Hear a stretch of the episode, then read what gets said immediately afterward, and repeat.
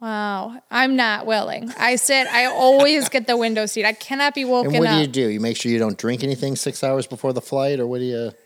I just go Or, or when you don't I'm care. able. You're going to step. You don't care if they're No, sleeping. you, you'll step not- on people. I do not step on anybody. To get- get Usually, out to the aisle. people will jar in their sleep, so I will watch them Uh-huh. Yeah. until the moment where they kind of like Oh. shift or whatever. You'll wait for that. I wait. I wait. Our goal on this podcast is to know Jesus better and by the power of his spirit do better so together we can be a little better. Well, welcome to A Little Better. We are here on Help Me Out, week two. Week two. Week two of Subtle Sins of Society. I always have to pause. It feels like a tongue twister. Subtle Sins of Society.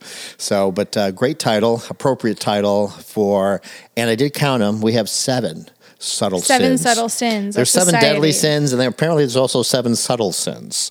So we are A lot of alliteration, but not a tongue twister. I don't think. That is true. Well, normally at this point, I say, Hey, Drew, give us your sermon in 60. So, Michelle, what do you vaguely remember about this sermon? Yeah. I am not Drew. Uh, it's great to be on the podcast, though. Thanks for having Welcome. me. Yeah, I'm, I'm the worst, right? I'm, so I should you should be welcome introducing you. I should your be, I'm sure co-host for the day. there should be lower thirds. Of course, most people are listening to the audio on this, so they have no idea what's going on. That's true. But uh, I am sitting here. I mean, if you haven't figured it out yet, Drew is not in the room with us, uh, but the lovely Michelle Garinger is in the room, fresh in country um, from uh, her world travels, which we'll hear more about later. Yeah. But right now, um, Michelle is here to discuss with me. Um, the sermon, uh, Michelle is part of the team that sits in on sermons. There's a few of us campus pastors, you know, people who might need to do closing comments. Um, groups pastor, um, you know, different people who might have an interest. And Michelle, you're you're a voice we've always valued in the room. I just think you bring you know unique angles, insights. You know, a lot of us are you know we have people in the room who are a variety of stage of life, and that just gives great you know. Um, assortment of voices and feedback. So really appreciate the contributions that you've made. So we both, you know, um, you know, heard this sermon, and uh, let's see what stuck. Yeah, yeah. So, okay, so in 60 seconds, I would say Drew shared with us about comparison. Mm-hmm. And sometimes we love to compare ourselves to other people rather than focusing our eyes on Jesus or looking toward God. So we did this kind of talking about this horizontal comparison that we do instead of looking vertically up toward Jesus. Mm-hmm. And that horizontal c- comparison is supernatural. We do that all the Mm-hmm. time and it can be okay, but a lot of times it goes wrong and it can go wrong in multiple different directions. Sometimes we compare ourselves to other people to puff ourselves up and make us feel good and Mm-hmm. say, "Oh, that person is doing this and this and this wrong and I'm not, so I'm doing okay." Right. And then sometimes we compare ourselves to other people to put ourselves down, to say, oh, well, they have this and they're doing this, and they God must love them more because of all these things that they're doing well, and I've just, I've failed. Right. And so then we compare ourselves to others to put ourselves down. And the, the sermon was really like, let's, we don't need to be comparing ourselves to each other. Mm-hmm. Let's just keep our eyes fixed where they need to be fixed, and that's on Jesus. Right. And the scriptural context for that was the story, the parable, Mm-hmm. really, that Jesus told. He told the story of the tax collector and the Pharisee. And they're both in the temple, they're both praying to God, you know, and the Pharisee is thanking God that he is not like, you know, this tax collector who's next to him. And the tax collector's woe is me, beating his chest and asking God, be merciful to me, a sinner. Uh, one interesting thing about pre preach is sometimes you come up with new ideas. And so what I loved was Scott Bixby, you know, our Rochester campus pastor, just said, ooh, ooh, ooh. You know, there's um, this clip, you know, so we knew we were going to read that passage, but Scott knew there was this clip from the History Channel, the Bible, that this, you know, which is a long series that was on the History Channel years ago.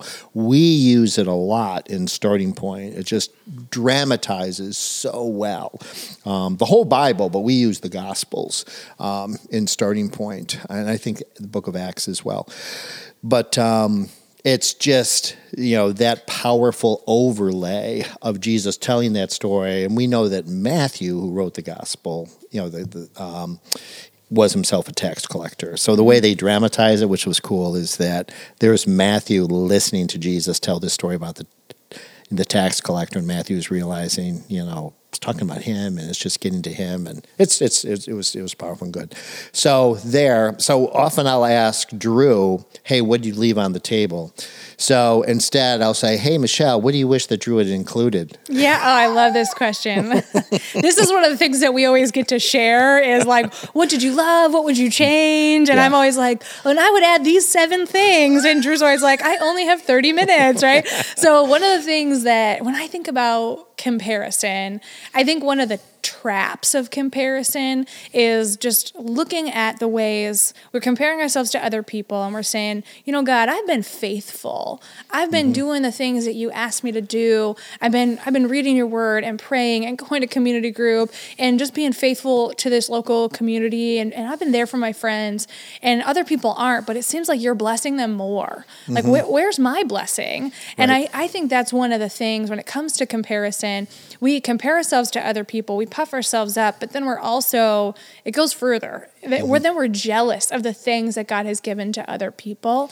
And Yeah. we're and that traps our eyes on each mm-hmm. other because we're like, well, God, if you loved me, then you, then you would be good to me. Mm-hmm. And and we forget all the forgiveness that we've been given. And we get caught in this waiting for blessing and looking for blessing and wishing that we had maybe the job the the family mm-hmm. the um, you know I, I mean there's so many different things the personality the friendships the relationships that somebody else has. Right. and and then we want those for ourselves and we mm-hmm. don't see the goodness of the things that god has mm-hmm. given us. And and it's I think that's a really big part of comparison and how it keeps us from focusing on Jesus. Yeah, I, as you were saying that, I was reminded in my scripture reading this week. I came across again the parable of the you know the workers in the field, where you know the the um, landowner goes and hires workers for his field, and then he realizes he needs more workers. He goes keeps going back. And you know, and so people start working at eight in the morning and ten in the morning, at noon. You know, he's got you know, there's an hour of daylight left, but the job's still not done. So he goes and gets someone else to work, and then he lines people up to pay them, and he pays the last one first. You know, so the last the the last um, who only worked an hour. You know, those last workers get paid a denarius, which I guess is a, A day's A wage. day's Yeah, wage, right? yeah. Paid a denarius, and, they go, and everyone else starts rubbing their hands because it's just like, well, if he gets a day's wage, Clearly, I worked I'm eight getting times that much because I started yeah. first thing in the morning, and then everyone gets the same wage, and people start screaming, "That's not fair!" But it's always such a dangerous game to play when you want to argue fairness, you know, with God, because when it comes to fairness, we're all crushed. None of us uh, measures up. It's all about uh, grace. Um, I just so um, Drew was comparing good comparison to bad comparison. So it sounded like the bad comparison was some of this horizontal comparison, you know, between each other. A good comparison was a vertical comparison that he mentioned, which was comparing us, you know, to God's standard, you know, comparing ourselves to Jesus where we realize there there's no way you know that we measure up. We're at the bottom of the curve you know when that's concerned. But my question is we still live in a life of horizontal relationships. So we swim in a sea of comparison right? It's just i don't even know how you can run the world without comparison. We all got into our schools you know, by comparison, our grades were all comparison. The jobs we applied for, we got compared to other people, right? I mean, our promotions.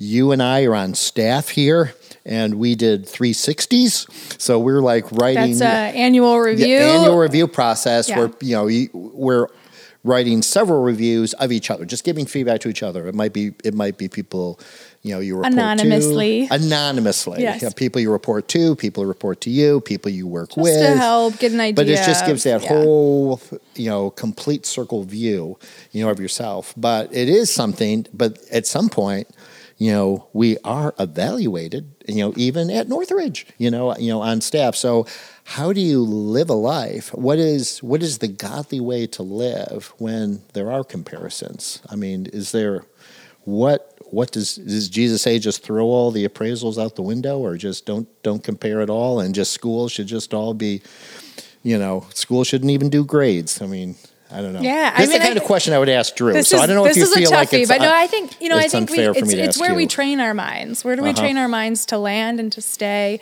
Mm-hmm. It's okay and it's natural for us to to compare ourselves to other people, Mm-hmm. but we shouldn't dwell on our. We shouldn't dwell on those differences. Mm-hmm. Um, and I think sometimes we just need to to think of ourselves Mm-hmm. less. So thinking of other people more is great and thinking of Mm-hmm. God more is great, but when we when we're comparing, we're often just focusing so much on ourselves. And I really um, I really appreciate there's a there's a a, a guy named Brother Lawrence who Oh, yeah. was a he's a um, monk in like the 17th century, I believe, in France, and he was like not that much to speak of as far as like human. Like he wasn't that good looking. He he was clumsy by his own self description, and he just he, there he didn't have he wasn't a good speaker. There were a lot of things that you might think, oh, that like that would make somebody more uh, desirable, um, and he he just didn't really have a lot of those things. But he was really well thought of and looked up to, and his position in the monastery was a dishwasher, and mm. people would go to him for advice on how do I come closer to the Lord. And part of the reason why is because he just he just didn't think of himself that much. Mm-hmm. He wasn't worried about how others perceived him. He wasn't worried mm-hmm. about a, a lot about like the things that he did or didn't do for God because he just he just had decided a long time ago I'm a sinner, I'm sinful, mm-hmm. and when I sin I shouldn't be surprised because Right. God knows that I'm a sinner. So I'm not going to dwell on the fact that I've sinned. I'm going to repent of those sins and move forward in spending time with God and enjoying his presence and valuing and praising and worshiping him for his loveliness mm-hmm. instead of thinking so much about the ways that I failed or mm-hmm. thinking so much about the ways that I have succeeded or all the good things that I've done. He just put all of that focus on how wonderful is God, and I'm going to spend time in His presence. So he wrote this book called "The Practice uh, in His Presence" or "The Practice of the Presence of God." Um, it's one of my favorites. Oh yeah, that's incredible. And um, yeah, I think I was also thinking about. Did you say justified in there? But I remember Drew in his sermon talked about you know justified, and the text says it too, because the conclusion of the matter is that that tax collector left the te- left justified, you know, and that being you know. So I think um, there is a healthy use of comparisons, even horizontally, because I even think about um, we have like qualifications for elders, like in the Bible, and Paul often talks about you know he has criteria, you know, for who should lead the church. So there there's some like healthy like comparisons, but it can't be a basis for justification, and justification meaning basically approval with God, approved by God, to be you know to be accepted by God, to be embraced by God, to be welcome in His presence, right? Pressing Right. the presence of God. So it can't. So there's these healthy. I'm trying to think this through, you know, myself, but healthy uses of horizontal comparison. But there's always that temptation to use it as a basis of justification, of worth, of value, you know, and that's not, you know, you know, you know what it's for. It does there's a good way, I think, to organize the kingdom. You know, you know, putting people into the right roles, and there are comparisons, you know, to be made. And I guess Paul compares himself and says, "I'm the chief of sinners. I'm the worst of us all." Uh, so, but when it comes to you know justification and you know in the presence of God, um, it's not a basis for that. So, anyway, um, I'm kind of curious. So. Uh, when we talk about comparison, for me, just the American 21st century culture that we live in, my mind immediately goes to, and Drew made a mention of it, social media. Uh, so we, I think we live in an environment where comparison is being amped up. You know, it's just, you know, we are comparing ourselves to, I think Drew said, other people's fake lives, right? So it's, and I think it's obvious that a, a lot of those things can create a whole lot more anxiety, a whole lot more depression. I so I think about it as an American problem, especially American problem. Now we're, we are comparing ourselves to each other in an unhealthy way. But as our subject matter expert on world cultures, so I'm not sure if I even mentioned or reminded people what your role is here. Uh, why don't you give us your job title? Yeah, so I'm the outreach development director. And so, really, my job is everything that when we say the word beyond, we mean anything that happens beyond our church walls. So, that's partnerships here locally, our partnership that we have with a local school, Rise School 106, and then our international partnerships with nonprofits that work through local churches. And so, we have uh, three different partnerships in the country of Malawi. And those three partners work together in something called the Global Lift Collective. Um, and so we, so I actually just got back less than a week ago from going and visiting those those partners in Malawi and just seeing some of the mm-hmm. amazing work that they're doing. And you know, I definitely see that comparison is it's not just an american problem it's absolutely everywhere and it was in you know it was back in the day when jesus was living and it's still it's still a problem now mm-hmm. um, but it takes in, different forms. Perhaps. It does. It does take different forms. I think in you know in Malawi we we work through large networks of churches, and so they'll be in one area or region, kind of like a county. You'll see twenty or thirty churches that are a part of a church network, and when they when they begin forming that church network, um, we met with a group of pastors, and they were describing what their relationships were like before, and they were kind of like I mean, like we knew those guys, but we didn't really have any good relationships with them. And we would often look sideways and say, oh, you know, I think they have more people in their congregation, or maybe they give a little bit more money and they're tithing more. And so their, mm-hmm. their church has a better building than we do, or their church has, and they were, they were doing these really unhealthy comparisons and looking at the blessings that God had given one or the other and feeling some jealousy there. Mm-hmm. And through the building of a church network, they started to get to know one another and they start they started dreaming about how they could improve their own community. And so that's some of the work that the Global Lift Collective is doing is coming alongside nonprofits like World Relief, Tear Fund, Hope International and helping them to do this community development. Things like building a bridge, helping a local community advocate with their government to build a real solid bridge where there used to just be like a log that would get rough like run away every time there was a flood. Mm-hmm. Um, and so they they helped those those groups of pastors to come together. And then one of the things that they were asking for was just some biblical training. These guys are pastors of churches and like from young from young to like coming to the end of their time being pastors and they've been to school and they can read and they have the Bible in their language um, but they have never gone to Bible college. They mm-hmm. have never had any formal Bible training. Um, and so things, simple things that we just super take for granted, like mm-hmm. knowing what, uh, knowing what the Bible, when, when a book of the Bible is written, knowing who wrote it, where it was written to, um, mm-hmm. and what the context of that was, and how that should inform the way that you read it. They mm-hmm. just had no frame of reference for mm-hmm. those things, had never been taught that. Right. And so seeing the ways that as they learn more about the Bible together, those comparisons that they were doing one to another started to drop away a little bit. They were in it together. Now, I've heard of cultures where they don't even have a complete Bible, but I, you know, and they just have, I've, I've heard these stories like where translation is a challenge and maybe they only ever had the Gospel of Mark or a sure. piece of that. That's not the case here. These, these Malawi churches, I mean, they, they have the complete translation of the Bible. Correct. You know, they, they can read from Genesis to Revelation, but they haven't had a lot of the context and background and basic. Right. And know. they didn't have the proximity. So mm-hmm. even in the story from Drew's sermon, the Pharisee and the tax collector have zero relationship with one another. They have mm-hmm. no proximity. The tax the the tax collector is sitting there and the Pharisee is so removed from him in relationship that he's willing to put him down in mm-hmm. front of him. Mm-hmm. Now, if they were friends, probably wouldn't have said that, right? He probably wouldn't have said that about him because he wouldn't have made a wouldn't have wanted to make mm-hmm. him feel bad.